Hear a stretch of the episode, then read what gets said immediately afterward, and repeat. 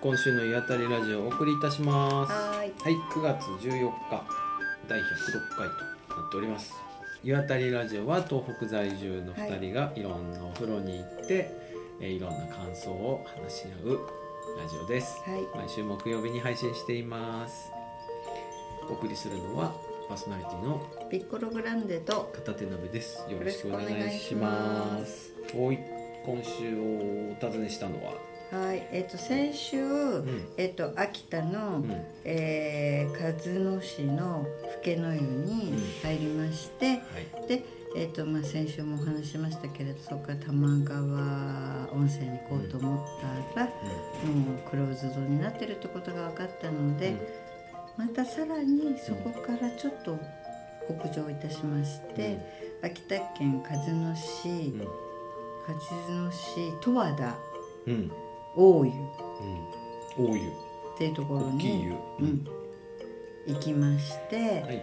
そこのん。ホテル鹿角っていうところうんのお湯に入りました、ね、大きい観光ホテルの、はい、まあ、立派なお湯でしたね。うん、すごい、我々あんまりああいうホテル仕様のところってあそうそうだからここねなんか書いてありましたよ。あの花巻温泉はいはいはいはい。とかと提携してるって。あ、そうなんや。なんかこう温泉街道みたいなのがあってとか、うんなんかちょっと似てる感じするねって言ってたじゃない、あとなんかね、箱根の富士屋ホテル？そうそうそうそうそう。となんか関係ある関係ある。なんか、うん。なんかそういう提携してるって。いう。うん。書いてあったね、うんうんうんそこに行ってでもそこの温泉に入る前に道沿いにすごい可愛い建物があってああったあった。うん「何これ?」うん。って言ったら「こけしか。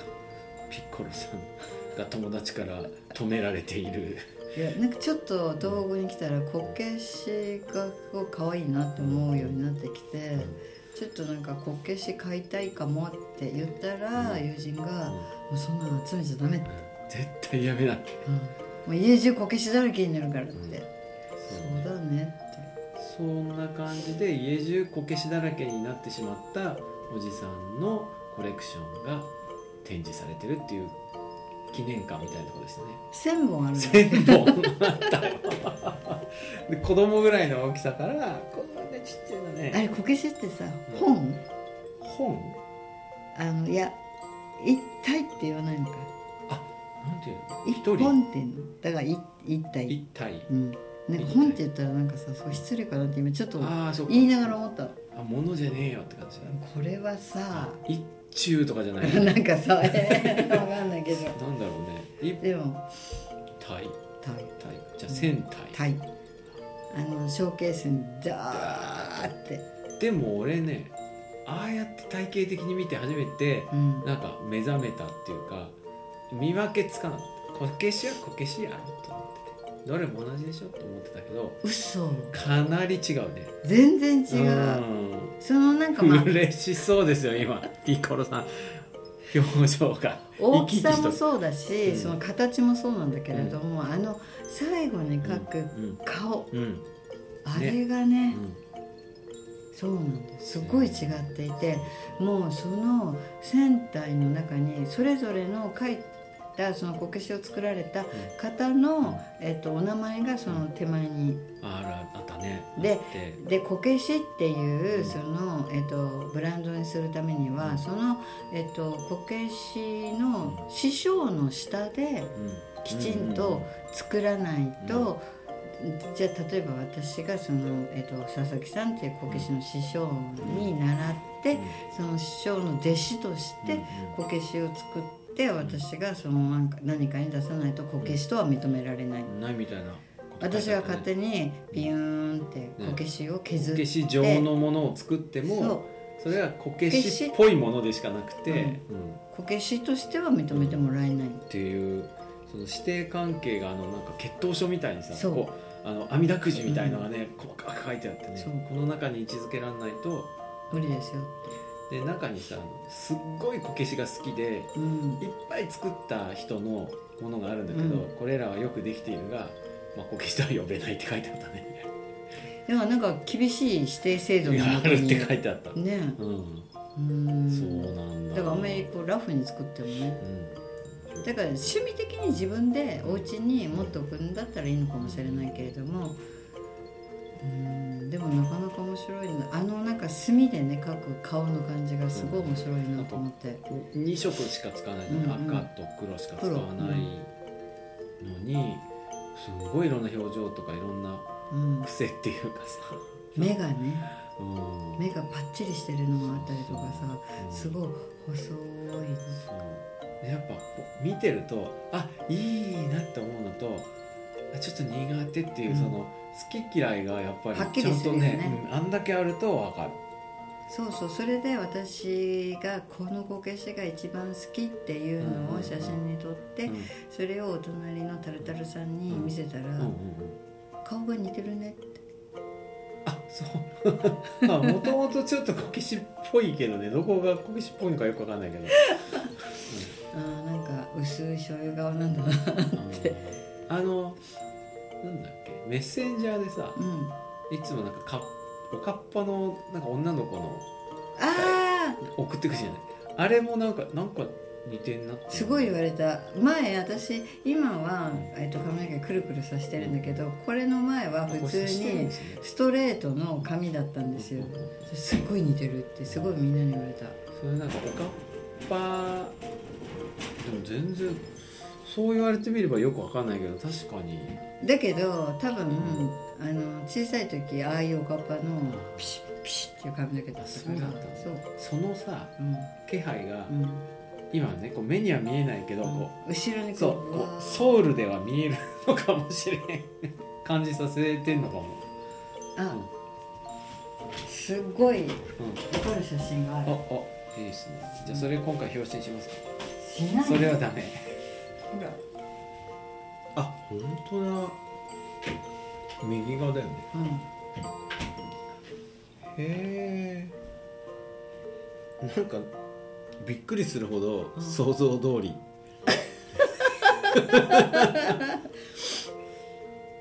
思い出ポロポロって映画にさここ出てこない、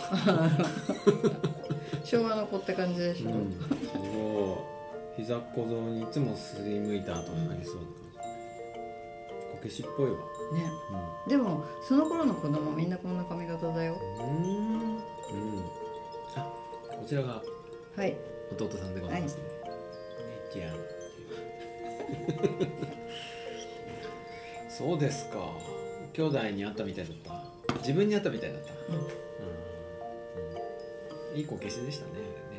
いいこけしでしたねそうなんですよ。でそのこけし館を出て、このえっ、とカズノホテルカズノ湯さんにの前に、えっと道の駅？うんうんうん。なんかすごい素敵な道の駅があって、ああそこだったらなんかこけし買えるんじゃないの？あと秋田県のモフモフの可愛いなんか犬のぬいぐるみがあったりとか、入ろうって言って車降りてでドアのとこ行ったら中でちょうどこう閉めてるところで17時までのお店に17時2分ぐらいに着いたっていう感じでしたね。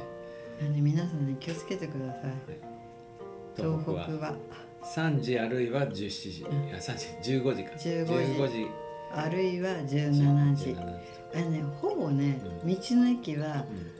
えっと、断言してもいいです、17時17クローズです。でお湯は3時ね15時ね、そうあの山の上の方のそういうあのお湯は多分15時ぐらいにあの日帰りの入浴は終わるんですよ、日帰り温泉。うん。日帰り入浴をしてくれるところは大体15時で終わり、うん、道の駅は17時で終わり、であのスーパー銭湯みたいなとこはギリ19時とかまでやってるっていう感じですかね。早いんですよ。早いんだな。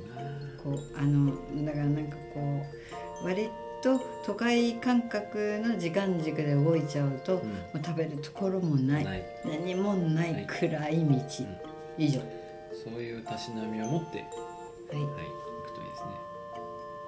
あとここはほらストーンヘンジがそうそうそうそうそうう。んそうそう。あの子供の頃に見るさ図鑑に東北にある七大不思議ランドみ出てくるようなすごいうん石がねあのイギリス環状環列石石遺跡みたいそうそう、うん。ここは縄文のふるさとっていう場所で、うん。環状列石のある、えっと、里に、な、うん。えっと、湧き出た温泉なんだって。あそうなんだ。800年前に湧き出たんだって。わでここは江戸時代にうん。南部藩の人たちが保養地として訪れてたんだって、あそんな由緒というか、ずいぶん昔からそうだったんだね。そうそう。それでここはえっとここの周りに、えっとね、リンゴ畑もたくさんあって、だからそのなんかリンゴ狩りもできたりするんだって。だからその季節になるとうん。リンゴ狩りプラス温泉でうん。結構にぎわうみたい。うんで共同浴場が4軒あってそうそうそう、うん。いっぱいあった。あと日帰りで入れる温泉が14軒、うんうんうん。共同浴場はちょっとなんか様子が分かんなくて今回は行かなかったんだけどなんか今度行ったら共同浴場巡ってみたいな、うん全然いい。うん。思いました。あとそのストーンヘンジっていうかさそのあそ環状こ行きたかったね。列石のところに結構いい感じの遺物が出ててなんだっけ？一番有名なのは土板くんですね。土の板と書いて土板くんっていうんだけど。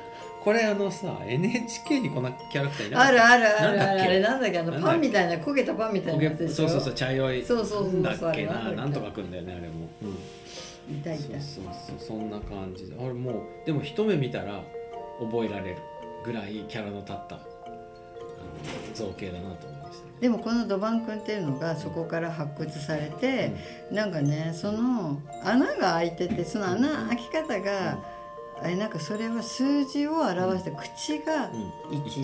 目が2みたいになっていそうそう。てそれでお腹のところにあのトトロの模様みたいにうん。丸がいっぱい、まあうん。ついてるんだけどそれが3個と4 345個ってなと5ってるよね。とで背裏中がに、えっと、3個3個で6 6になってる。で縄文人がこの1個ずつ増えていくっていう概念を持ってたんだねっていうふうに一応考古学上は解釈されてるらしいです。ね面白いね。うん面、白いね。あとなんかなんていうの下の方っていうかあ足っていうのかな。なんか体の下にはね糊が巻いてあるみたいなあのなんかディティールがあって。なんかちょっと可愛いんですよね、うん、そんなこれはもうちょっとちゃんと縄文遺物遺跡の部分を見たいなと思いました、うんね。うん、あだから意外となんか何にもない風景の中に結構いろいろあるんだなと思って、うんそうそうそう。面白かった。地図にも面白かったでねすね。この列石はこう大きくちゃそんと書うそうそういてあるよそうそう。サークルの中にこうちょこちょこって書いてあるマークがあるからすぐわかると思う。そうそれで今まあ縄文つながりでちょっと片手鍋さんが、はい。ピッコロさんにおすすめしたっていうか2冊本持ってきてそれはなんで2冊かっていうところに。そうね。一昨年ぐらいにすごいベストセラーって言っていいんじゃないかな。将軍社から土偶を読むっていう本が出てうん。それはあの土偶の顔が人間をかたどったんじゃなくて木の実をかたどってるんじゃないかっていう、まあ、見た目が似てるよねっていう思いつきで一冊書いた本で。でこれがあのなんか発売当日に NHK で放映されたりとかあの養老たけしとか宮崎駿がおすすめ文書いたりしてめちゃめちゃ売れたんだけど縄文の研究してる人からするといやいやいやいやいやいやっていう内容だったらしい。うん。でただ、まあ、研究者もこういうのはあのまあねそのうちねほとぼりが冷めるでしょって思ってほっといたんだけどそしたらめちゃくちゃ売れて人気も出てこの後あのなんか子供のための写真集みたいなのが出てそれが小学校にこう収蔵されたりし始めたあたりであの道具の研究してる人たちがちょっとビビビり始めてこれうん一言言った方がいいんじゃないかみたいな感じで土偶を読むを読むっていうあの本をまた出してでこれ2冊一緒に読むとなかなか味わい深いのでね、えーピッコロさんにおすすめしましたね、はい、あのラジオ聞いてる方でももし読んだことある人がいたらちょっと感想を教えてもらえたら嬉しいなと僕は思ってるんですけどこのなんかムーブメントがおもろいなと思って面白いようん。ねこれさ2冊買わないと完結しないってそうところが2冊。ねもうねこれ。上巻下巻みたいな感じだよね。すごい面白い、うん、うん、だからなんかこっちの最初に書いた人はなんかこうん。う仮説？自分なりの、そうそう思いつき。うん、で書いちゃって、うん。あので面白いんですよ。その見立ては本当面白いんだけど、うん。ただそれがあのなんかサントリー学芸賞とか取っちゃうのはちょっとやばいんじゃないか、だからそうするとこう本当にうん。土偶を研究しているこうん。う学者さんたちにしてはうーうーんん。っていう、うんそんなことが書いてある本ですね。こっちの緑の方がね。白い本と緑の本がぜひついで読んでいただきたいなと思いましたでもなんかねこれ本当こうやって今本を目の前にしていて、こっちの白い本が上巻なんですけどよくできてる。手に取りやすい そうそう。本当によく設計されたプロダクトだなっていう感じがする、うん。うん。上手だね、うん。上手。お上手でしたね。うん、はいそんなはい。感じで、えー今回楽しんでまいりました。ははい、これ、はい。一連の青森秋田旅。い。青森編これにて終了。でございます。よかった。1ヶ月間。ありがとうございました。これすごいね。一日で回ったって感じでなんかさそこうやって話してて4日ぐらいこれなんか費やしてんじゃないか的な感じだけれども一日でうね、ん。いろいろありましたありましたね。なあまりにもいろいろあったからあのと取れなくて。そうなんです。別日に思い出しながらまたさらに一生懸命撮ってる撮ってるっていう感じ。はい。はい。ではまた来週お会いしましょう。はい、ありがとうございます。さよなら。さよなら